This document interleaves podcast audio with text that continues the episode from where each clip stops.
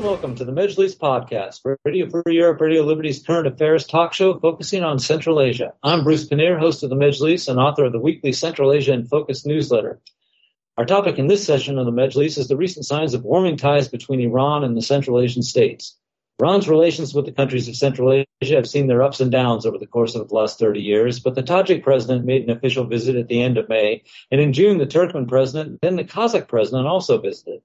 And the Iranian president was just in Turkmen capital Ashgabat on June 29th for the summit of Caspian states, which included the leaders of Turkmenistan and Kazakhstan. To discuss all this, I'm joined by Nicole Grajewski. She's a doctoral candidate, but candidate for only a week longer, I might add, at University of Oxford and postdoctoral researcher at the Harvard Kennedy School's Belfer Center doing research on Iran-Russian relations and Iran's foreign policy in Central Asia. Alex Vatanka is the director of the Iran program at the Middle East Institute in Washington, D.C., and author of the recently published book, The Battle of the Ayatollahs in Iran, the United States, Foreign Policy, and Political Rivalry since 1979. Francisco Olmos is a London-based researcher specializing in Central Asian affairs. He is Geopol 21's main researcher covering the post-Soviet space and a research fellow at the Foreign Policy Center. He's written articles for specialized media on Central Asia, such as The Diplomat, Oxford Society, and The Political Room. Thank you all for joining me today. I appreciate you all being here.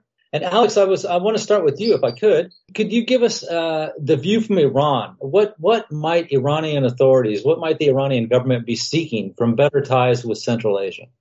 Thank you, Bruce. Look, I think this government of Ibrahim Raisi is doing two things at the moment. Number one is they desperately need to look for new economic opportunities, trade opportunities, and generally break their uh, geopolitical isolation the way they see it. And now the Central Asian states, from, from Iran's perspective, is uh, relatively friendly territory. And I think that's what, um, you know, is pushing Iran forward. How much trade and investment they can get out of it in the short term remains to be seen, but doubtful it's going to be in a significant amounts of money. Certainly not going to change Iranian economic fortunes overnight.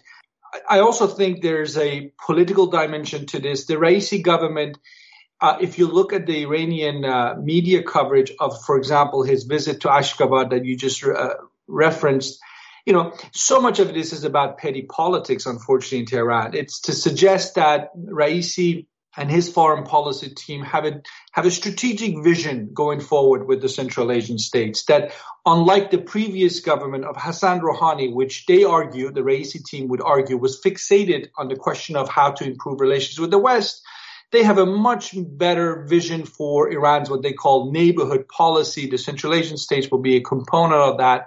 But as I said before, you know, there will be some uh, momentum. There certainly is momentum. If you just look at the data, there is momentum. There's an increase in trade. But in terms of the long-term vision, uh, we have to wait and see because the, and I'll stop here, but the key mom- momentum here, I think it's what is going on in Ukraine. The Central Asian states need to lo- look for alternative routes for their trade.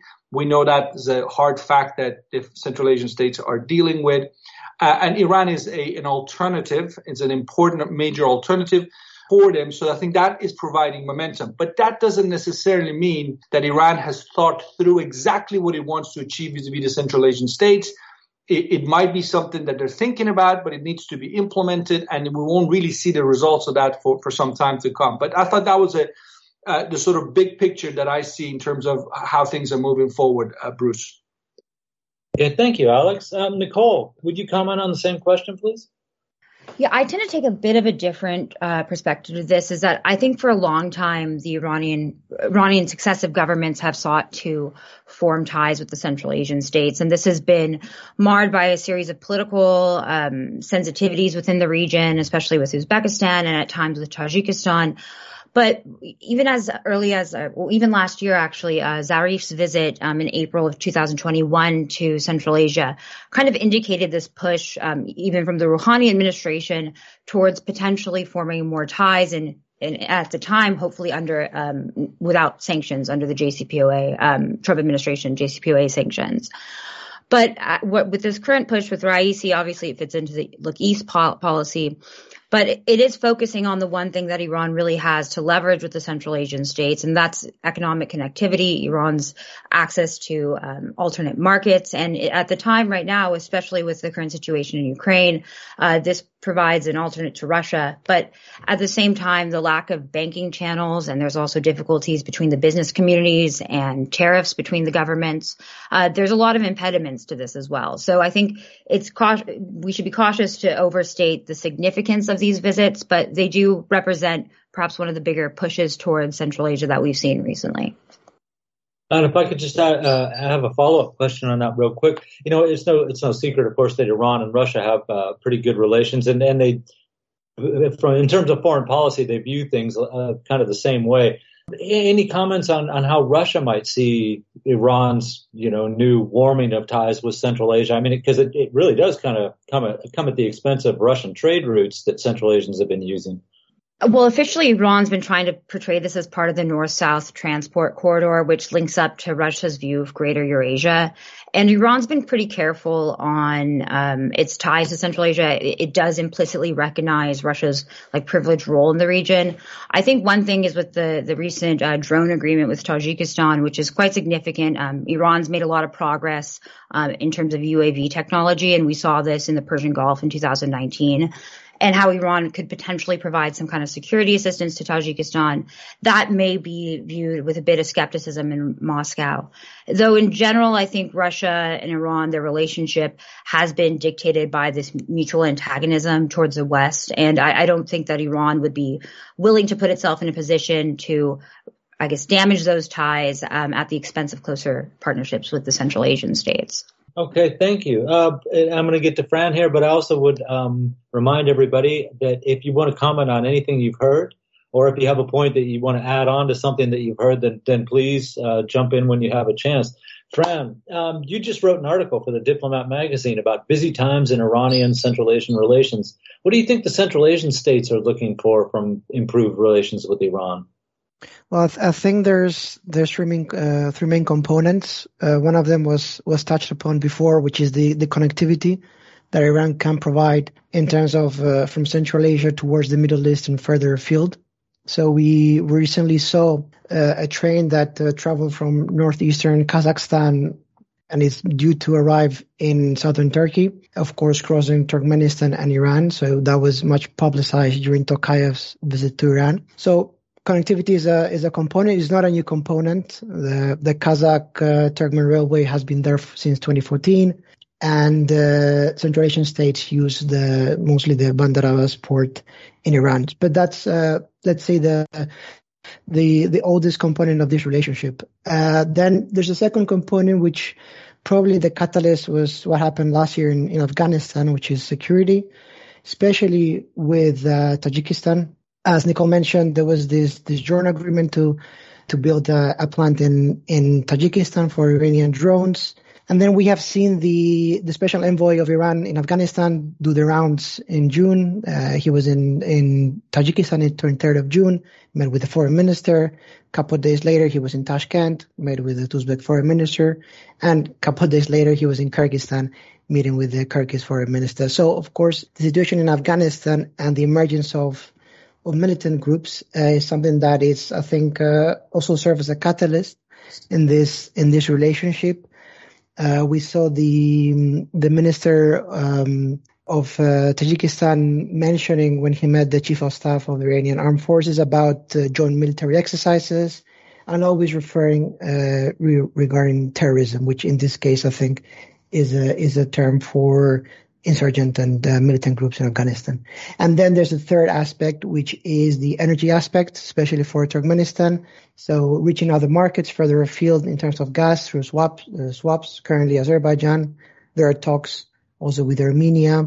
And also, uh, who knows if the settle, uh, the debt is settled between Iran and Turkmenistan, we might see uh, exports of Turkmen gas to Iran, not just as swaps, but for Iran's own consumption. Great, thank you very much, uh, Alex. I want to get to you on the Afghanistan section. I mean, how much how much cooperation can Iran expect from the Central Asian governments? Can you give me an idea of the level? And I know it changes from country to country. Uh, but for instance, you know, the Tajikistan. The Tajik government is, is pretty vehemently anti-Taliban. I mean, they're they're unwilling to engage with them uh, on any any high levels at all. Whereas the other Central Asian governments have at least started a dialogue with with that Taliban in Afghanistan. Um, how much uh, how much room is there for cooperation on Afghanistan between Iran and the Central Asian states? Number one to point out is Iran too is having a dialogue with the Taliban. It's not a straightforward one, but they're having a dialogue. But it, you know there are hiccups all the time. Just this week, and another Iranian border guard was shot and killed by the Taliban on the border. This does not help. Uh, the confidence isn't there. On a rhetorical level, Tehran is saying that they want to deal with this Taliban, uh, you know, reality and power in Kabul. We saw evidence of that again recently with the earthquake in Afghanistan. The Iranians were one of the first ones uh, in terms of foreign donors to send shipment in. So they are trying on the Iranian side to see if this Taliban is different from the Taliban of the 1990s. But that doesn't mean they don't share exactly the same sorts of uh, doubts and reservations that the you know Tajiks have about the Taliban. And I'm sure uh, Afghanistan and what happens in that country is a key reason why you've seen the shift in relations between Iran and, and Tajikistan in, in the last few um, uh, you know, certainly the last two years or so. I think the Iranians, uh, while they wait and see, will be worried about the security vacuum, as we discussed, particularly in terms of anything that looks like the Taliban version 0. Point, I'm sorry, 1.0. So, which would in these days, 2022, basically mean a, a more anti-Iran, anti-Shia movement, which Taliban today claims not to be. So the alternative to Taliban today, if you're anti-Iran, anti-Shia, is to join up with the ISIS Khorasan Iran will watch the development there very closely. The, the what they call, uh, you know, jihadi uh, Salafist anti-Iran movements, and right now the ISIS Khorasan is the biggest one. Again, that sort of a trend, if it goes in that direction, that would create reason for for Iran to want to look for cooperation with anybody that shares that concern. And I mean, in the past, we've seen Iran cooperate with India, Russia, and the Central Asian states. Something similar could happen again. Uh, it wouldn't be against the Taliban if Taliban remains true what it's saying today that it's changed, but it would begin uh, against emerging um, militant Islamist threats like, as I said, ISIS Khorasan. So the Iranians are keeping their options open here, but let us not kid ourselves. There is plenty of doubt and, and, and concerns in Tehran when it comes to the future of Afghanistan. And surely they're looking to work with like-minded regional states if the, the circumstances call for it. Great, thank you. Um, Fran, I'm going to get back to you for a second. T- Turkmenistan and Iran have kind of a different policy toward the Taliban, uh, a little bit. The Turkmen are, are, are certainly more uh, neutral, I would say, if nothing else. Any thoughts on that? Uh, yes, I think when it comes to in this in this regard, I don't think uh, Turkmenistan will, will, will play a part when it comes to, to, Afghanistan.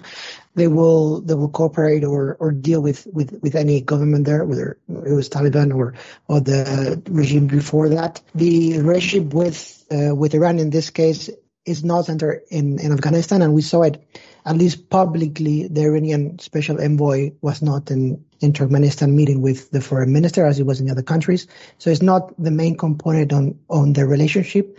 Here, the cooperation is more the, the transit and the energy, energy component of Turkmenistan looking basically for new markets or export routes, not only of gas, but potentially also of electricity, which are, it already exports to Kyrgyzstan and actually Afghanistan. So I don't think uh, in the Turkmen case, Afghanistan plays an important role, which it does play, as we mentioned before, uh, with uh, Tajikistan.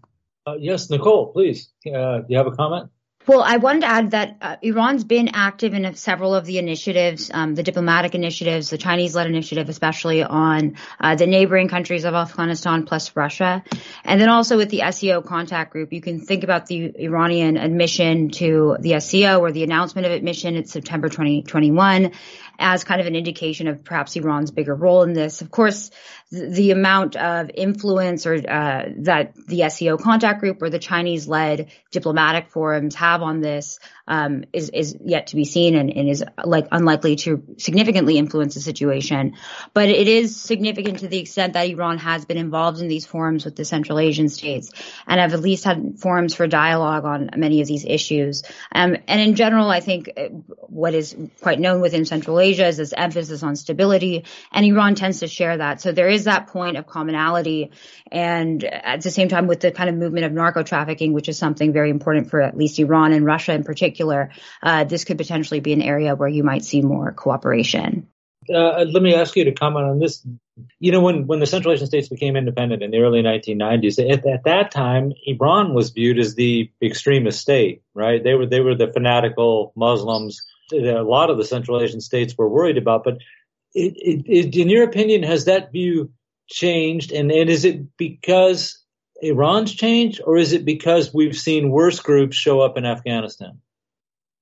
Well, I think the the issue with Iran and Turkey in the early 1990s, which was often floated by the Russians and also Central Asian states about Iran exporting its model or exporting the revolution in the region, that subsided around mid 1993 with the Tajik civil war and Iran's um, involvement in that, but also with Iran's recognition that Russia is kind of playing this role. So Iran did take a step back from kind of pursuing really major cultural initiatives or any kind of models of development.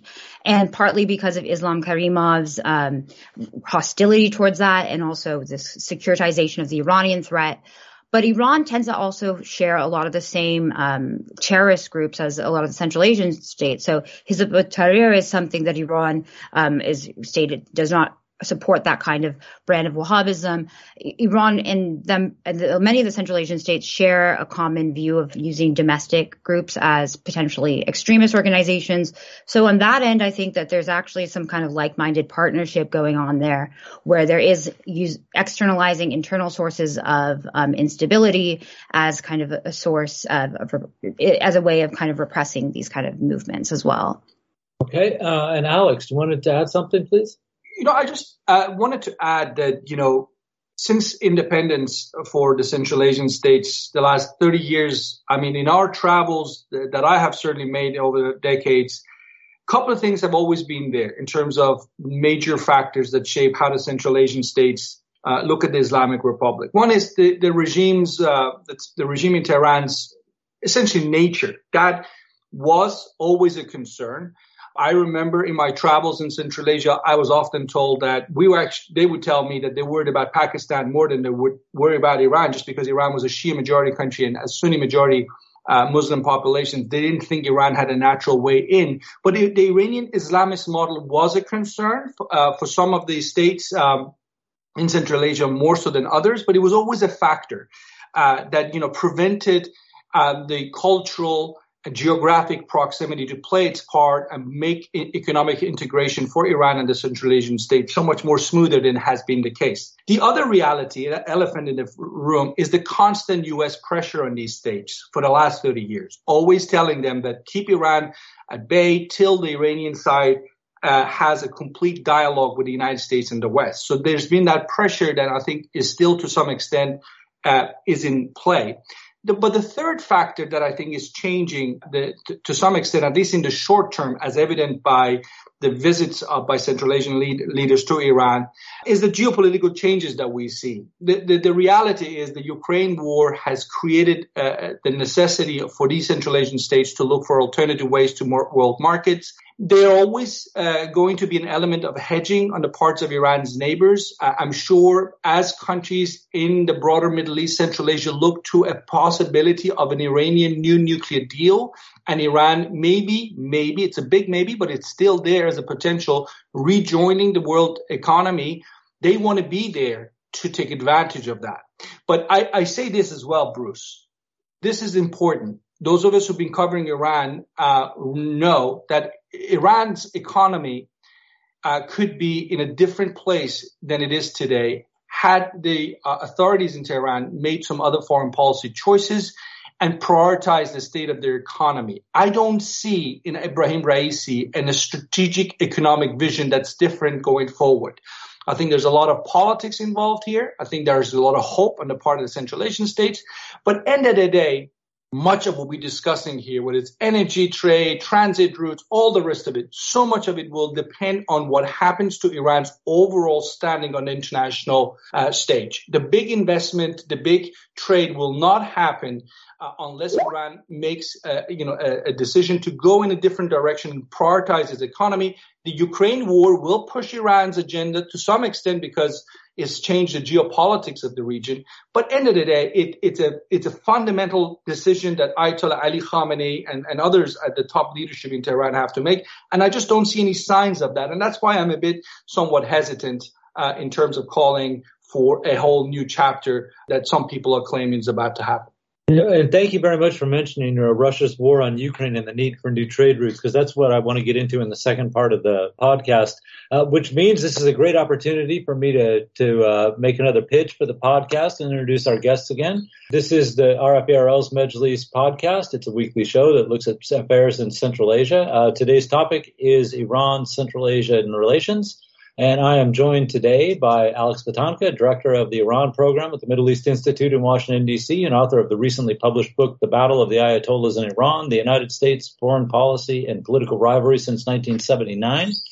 Francisco Olmos is a London-based researcher specializing in Central Asian affairs. He is Geopol 21's main researcher covering the post-Soviet space and research fellow at the Foreign Policy Center. He has written articles for specialized media on Central Asia, such as The Diplomat, Oxford Society, and Political Room. And we have Nicole Grajewski, currently a doctoral candidate, not for much longer. We'll be looking forward to, to calling her Dr. Nicole in the very near future uh, at the University of Oxford and a postdoctoral researcher at the Harvard Kennedy School's Belfer Center, doing research on Iran, Russian relations, and Iran's foreign policy in Central Asia. Fran, let's get down to the connectivity part of this. I mean, that seems to be one of the things that's that's driving this warmer relationship between Iran and the Central Asians. I mean, how important is it for Central Asia to be able to to have greater access to Iran, if for no other reason than, than as a transit transit country? Yes, I mean the thank you, Bruce. The Iran as a as a transit uh, transit port from Central Asia has been has been there for, for quite a while. I would say, I mean,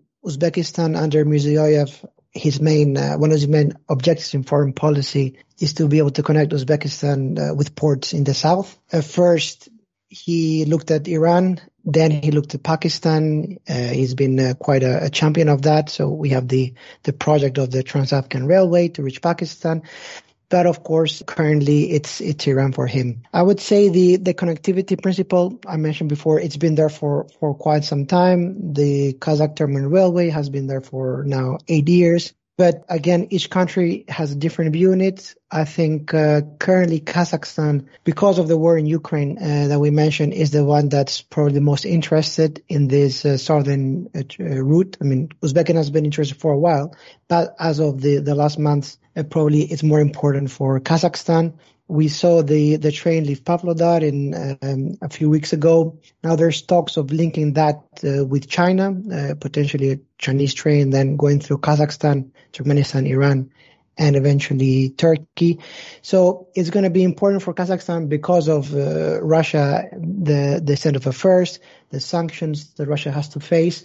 So finding an alternative is always a positive step. Now, the problem is this is not something that's going to be achieved in the in the short term. It will take some time, so it won't be a viable alternative. It will be an alternative, but not the main alternative in the in the near future for Kazakhstan. Uh, for Tajikistan, it's not that important in terms of they don't have that that connection done. Kyrgyzstan has more interest in the China-Uzbekistan um, Kyrgyzstan railway, which is still you know in the in the drawing room. And for for um, Turkmenistan, it's mostly about connectivity in terms of energy. But of course, it's the second key component of any connectivity with Iran, as all railways have to go uh, through Turkmenistan, whether they come from Uzbekistan or Kazakhstan, is going to be the, the key component going forward uh, towards the, the, the West, Iran and, and the Middle East. So, you know, just, just to summarize, like we're saying, it's, it's important. It's always been important the war in Ukraine has made it even more important for Kazakhstan specifically. But I don't think in the short term it's going to be something that we're going to see in taking over from, from other, other commercial routes. Uh, and just for the benefit of our audience too, there, there already is existing trade. I mean, the U.S. has exempted a couple of the countries in Central Asia uh, from sanctions on Iran. Can you can you talk a little bit about what what moves from Central Asia through Iran right right now? Yeah, so currently what we do see is, is freight uh, coming uh, again through Turkmenistan. Turkmenistan has trade with Iran. Also, is the transit through through Uzbekistan and, and Kazakhstan, but the actual amount of goods is not is not that that relevant at this moment in time. So you know, even though the trade trade is taking place, I don't think the commercial aspect is going to be the most relevant in Iranian Central Asian uh, relations. It's going to be more the transit and the energy aspects of it. But I mean, I don't expect uh, Iran to become a, an important destination of Central Asian exports or vice versa in in the short term nor in the midterm. I think they're they're two different uh, economics in in that regard. But given uh, one one last point, um, given Turkmenistan's dire economic situation, even barter trade with Iran is is an improvement over the situation they got right now. Do you see that growing?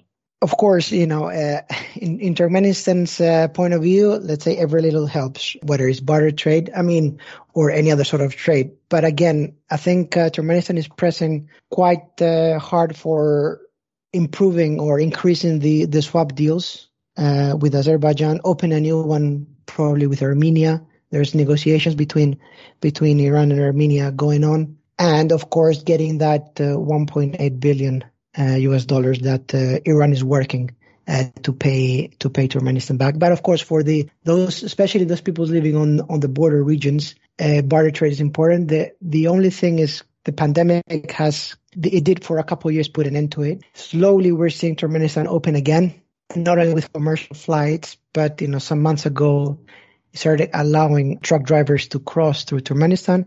Before that, uh, let's say Turkmenian drivers had to take over their uh, Iranian colleagues. So you know, we're we're starting to see a um, the resumption of of trade at every level, but uh, I don't think uh, it's going to be enough to, to, to fill in the coffers, let's say, of Turkmenistan. That will only be done by, by probably gas and to a much, much lesser extent, uh, electricity. But for that, infrastructure still needs to be built anyway. Then I do want to keep on connectivity, but Nicole, I have a question for you too. You mentioned the, the nuclear talks on Iran.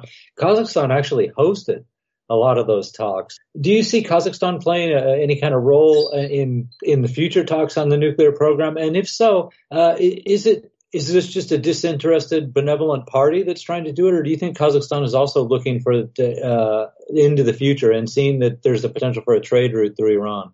Yeah, the talks were in, I think, of February 2013 in Almaty. The, there has actually been parallels with the current talks in um, Qatar over uh, the JCPOA as kind of the similar to the the talks that were held in Almaty in between these major big negotiations well, for Kazakhstan in particular, I, this non-proliferation narrative is is pretty central to Kazakh identity, partly because of um, its experience in um, formerly possessing nuclear weapons and giving them up. But there was a real interest, uh, especially during the Ahmadinejad administration, from the Kazakhs in curtailing Iranian nuclear ambitions.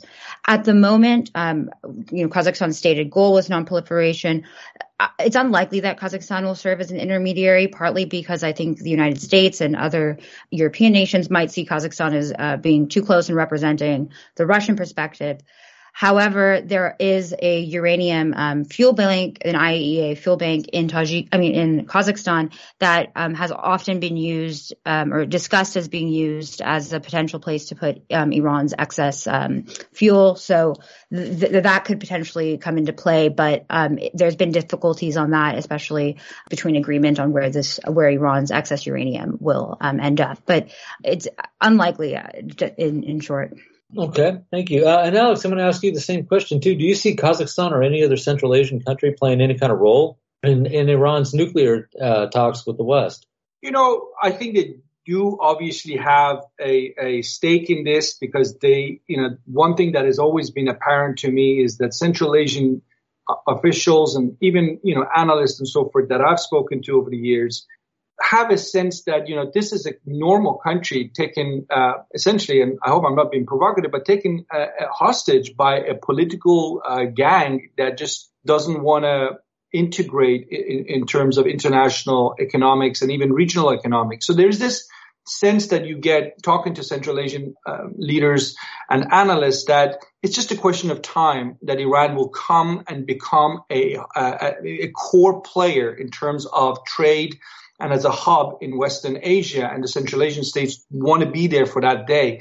What I think they, uh, and you know, the, the, it's very attractive when you look at the map. You cannot avoid Iran, and there are all sorts of uh, other drivers right now that are pushing this momentum. I, I, mean, just stepping away from Central Asia for a second, if you look at, for example, what the Gulf states are doing r- right now with Iran, they're considering Iran as a transit route to to Turkey uh, using trucks. In this case, there's a lot being done on this, and you know, the, one of the reasons is pure commercial logic. Suez Canal is expensive. Getting your goods to Europe from South Asia through Iran on trucks is actually much more cheaper based on some of the studies that have been done. But look, put all this aside, Bruce. There's a lot of logic that you could you could uh, you know bring to a conversation about what Central Asian states could get out of commercial closer commercial ties with with Iran. There's a lot to be said. There's a lot to be gained there. But I go back to a point I made earlier. You need to get the politics of this straight. You, you know, when we're talking about trade, it's not the case anymore that states just simply sign agreements and you have your goods go through a territory. You have companies involved. You have private entities involved that need to do, do their due diligence. Do they want to have their goods on back of a truck that goes from say India through Iran to Europe when they have to worry about American or even European sanctions?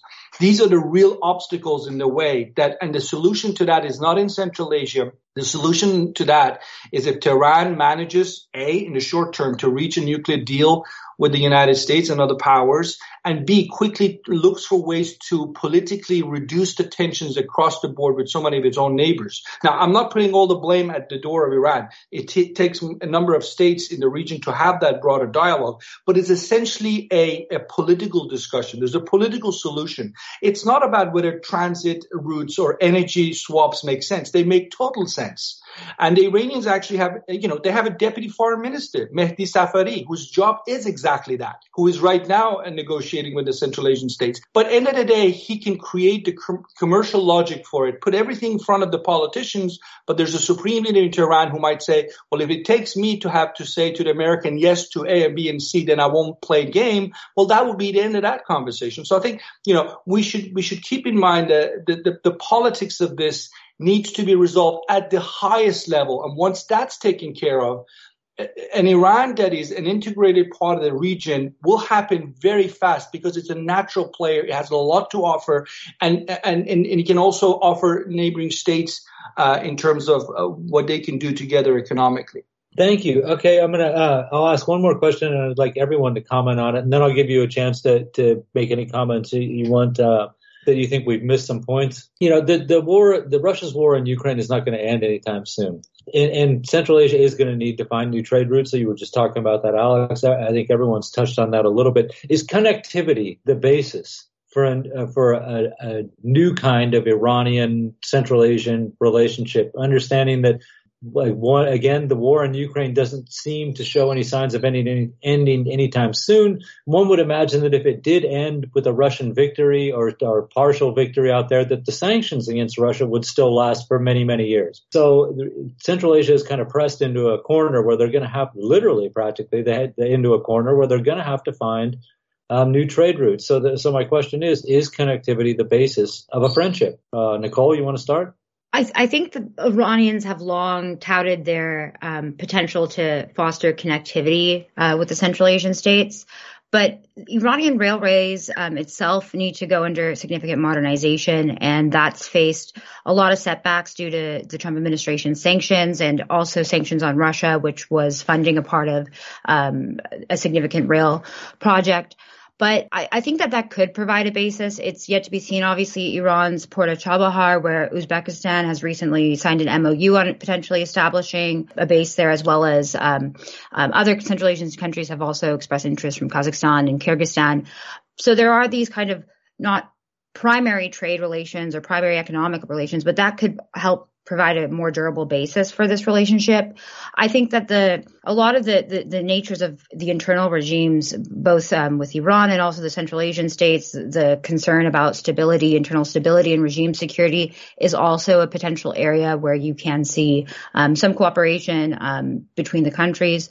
But in general, um, there's just there's quite a bit of difficulties, and you know they've been talking about connectivity since you know, the early 1990s, and we're just now seeing some more movement, but it's yet to be seen whether this, the war in Ukraine will be the final impetus to actually see it coming to fruition. Thank you very much. And Fran, you know, just a few minutes ago, you mentioned that they were looking at the route that goes through Afghanistan to Pakistan, right? So this is this already shows that the Central Asians have are setting a precedent where they're willing to overlook a lot of things for the benefit of connectivity. Um, so do you see them doing something similar for with Iran? Yes, I mean, I, I think to to answer to your, to your question before, connectivity will be the basis in the in the medium term or longer term, but just as long as it economically it makes sense and is profitable. Uh, also politically, as as we know, you know, in the last five years, the Central Asian states have been collaborating regionally, you know, much more than before.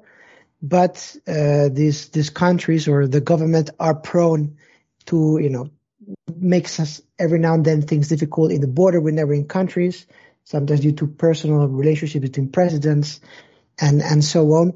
So you know, of course, for for connectivity to work, is all the components in the chain have to be you know uh, on the same on the same boat, so to speak. And economically, has to be it has to be viable. I mean, they say 12 days for for a, a train from northeastern Kazakhstan to southern Turkey. Now, you know, if that's more profitable than other routes, then connectivity will be an important component. But, you know, it, like you mentioned, if eventually the Trans-Afghan Railway gets built, and, you know, it's a big if once again, but, uh, and if Uzbekistan sees that it's actually more profitable it's cheaper to get goods through Pakistani ports, then, you know, in this case, um, Iran will fall into the background for Uzbek uh, ambitions and potentially for, for other countries in the region. So at the end of the day, it will all depend on the, and the economics and how profitable or viable uh, these uh, trade routes through Iran uh, will be. And Alex, to you, um, you know, and, and, like we just were mentioning, that Central Asians are no strangers to trading or trading with or through pariah states. Uh, do you think connectivity is a basis for a new Iranian Central Asian relationship? No, I agree with you, Bruce. I think that has been the case. I mean, I mentioned American pressure to keep Iran out, and I think that was uh, has been true. And the integration between Iran and the Central Asian states definitely has been limited due to U.S. pressure on the Central Asian states. But nonetheless, the Central Asian states never shut the door, and there's always been trade, not not necessarily significant. There's always been trade, and in terms of you know, I guess the question we have to ask here is when it comes to the issue of Iran's relations with the uh, with the Central Asian states, certainly in the economic uh, area there are two paths here. You can go big or you can go small. I mean, to me, going small is what we've been talking about here. I mean, swap deals between Iran and Turkmenistan, which basically, for your listeners, Iranian population is concentrated mostly in the north closer to the Turkmen border, whereas Iranian natural gas is almost all located in the Persian Gulf. So it takes a bit of an effort to take the gas to your population centers. So the swap makes a lot of sense to buy the gas at the right time in the year when the demand is optimal and you give, uh, you know, whatever either in financial dollar terms or you give gas for the Turkmen later on in, in return. And that that's how the logic for the, the commercial activity. Um, so that's a thinking small. That that's a swap that is limited essentially to bilateral relations. Or you can say, hey, hang on a minute here. Turkmenistan happens to be one of the uh, largest uh, reserves of natural gas on the planet. Iran has the second largest natural gas reserves in, in, on the planet. And hey, Ukraine war has meant that Europe wants to get itself off uh, Russian gas, and they're looking for alternative places to get that gas if the politics uh, of this was taken care of, if Iran could politically get itself to a position where it could be considered as a as a as a source for your oil and gas, uh, not just to China, which Iran already delivers, but to Europe, the European continent. And, and if they could be open uh, so much so that European and American and others would go in and invest and bring Iranian gas production up, because people forget Iran today is one of the largest gas produces in the world, but consumes 80% of that gas internally.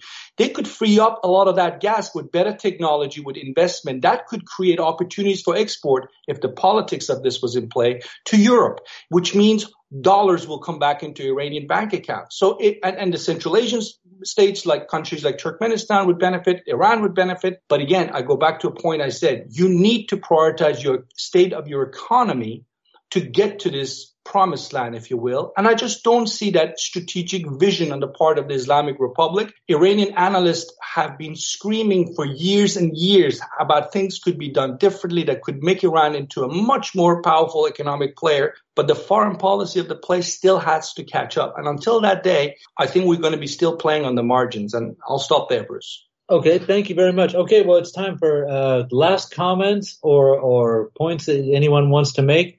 And Nicole, since you are on the eve of becoming a doctor, uh, I will let you go first. Well, um, I mean, in general, I think th- that Iran's relations with Central Asia shouldn't be viewed as kind of homogenous. Um, Iran has different priorities depending on each country in the region, but Iran does see Central Asia as a potential area to potentially offset some of the effects of international isolation. Uh, this still isn't a priority in Iranian foreign policy. Iran's look east policy tends to emphasize Russia and China, and then to a lesser extent India, and then sometimes the Central Asian states are thrown thrown in there. But and, and, there's still somewhat of a what Alex was talking about. There's still somewhat of a lack of strategic vision when it comes to um, its relations with countries in the region. So these these trips that we've seen recently from Central Asian leaders to Tehran, they're significant. They they represent somewhat of a, a warming of relations between Tehran and the region, but it's not determinative of a, a future relationship that's uh, without problems or without obstacles. So I think to look at it with a bit of skepticism going forward. Okay, thank you very much, Fran. Any any points you want to make that yep. we didn't make here? So I think uh, in the in the short term, what's going to be interesting to see is how the security links between Tajikistan and Iran develop. And there were countries that uh, had, uh, let's say, their ups and downs since the 90s. Uh, so let's see if they, we see them in the near future holding joint military exercises, uh, how that uh, military cooperation takes shape. And then just to to reiterate the point, I think when and if Iran settles finally the debt with with uh, Turkmenistan, the opportunities that that can open between uh, both countries in terms of bilateral relations. Are we going to see Turkmenistan export gas to Iran not as part of swap deals, uh, as we mentioned before, but as for for uh, Iran's consumption as it did in the in the past. So you know, in the short term, those are things that I'll be uh, looking for, and in the long term, let's see how viable this railway connection that we mentioned uh, from Kazakhstan all the way to Turkey becomes, and if it's going to go towards China and uh, be profitable, or if it will be just more of a one-off sort of publicity uh, stunt.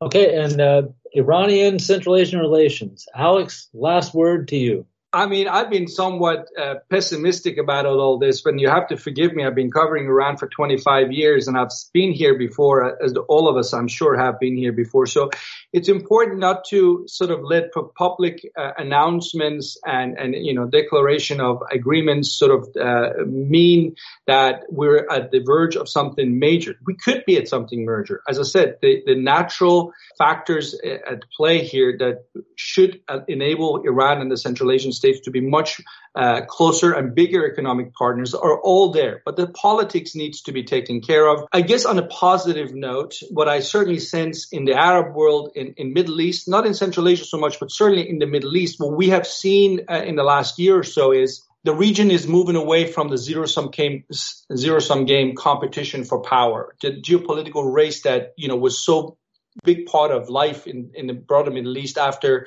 the Arab Spring in 2011. Countries like Saudi Arabia, UAE, Turkey, they're all looking for economic uh, you know, opportunities. They're looking to rebuild at home. They're looking for spending less money in, in chasing geopolitical projects and creating jobs for the youth and that desperately need a job. In a country like Iran, when you got 30% of your under 25 unemployed, they need to do that. So if, if the Raisi government, if the Islamic Republic goes in the direction of putting the economy first, creating the, the conditions for investment to come in, for jobs to be created, they, Central Asian states can play a role in that. I, I don't think the Central Asian states will you know, be a make or break it moment for the Iranians, but there could certainly be a, a significant economic component uh, in terms of Iran's overall trade strategy. Uh, but again, I, I, I feel that the, the, the, officials in Tehran need to make a clear decision that they actually want to, if you will, fix their economy, which requires some hard political adjustments to be made in terms of relations with bigger uh, players, principally the United States. Once that has been achieved, I think you can you can expect uh, in the long term a whole different, qualitatively different relationship between Iran and the Central Asian states on the economic front. But that is only a prospect because we could stay where we are, where trade will be limited, people will make all sorts of promises, but nothing major happens. That that that's the alternative. Thank you very much. And, and thank you all for being on the program today. Uh, so once again, thank you, Francisco Olmos, for being on the program. And I thank you, Nicole Grajewski, for being on the program and Alex Vatanka for being on the program. It was wonderful to have you here. Uh, and a special thanks to Nathan Shoemaker, who's our Majlis podcast producer in Washington, D.C. And a reminder that you can subscribe to the Majlis podcast or the Central Asia In Focus newsletter by visiting RFE/RL's website at rferl.org. Thank you for listening, and we'll be back next week.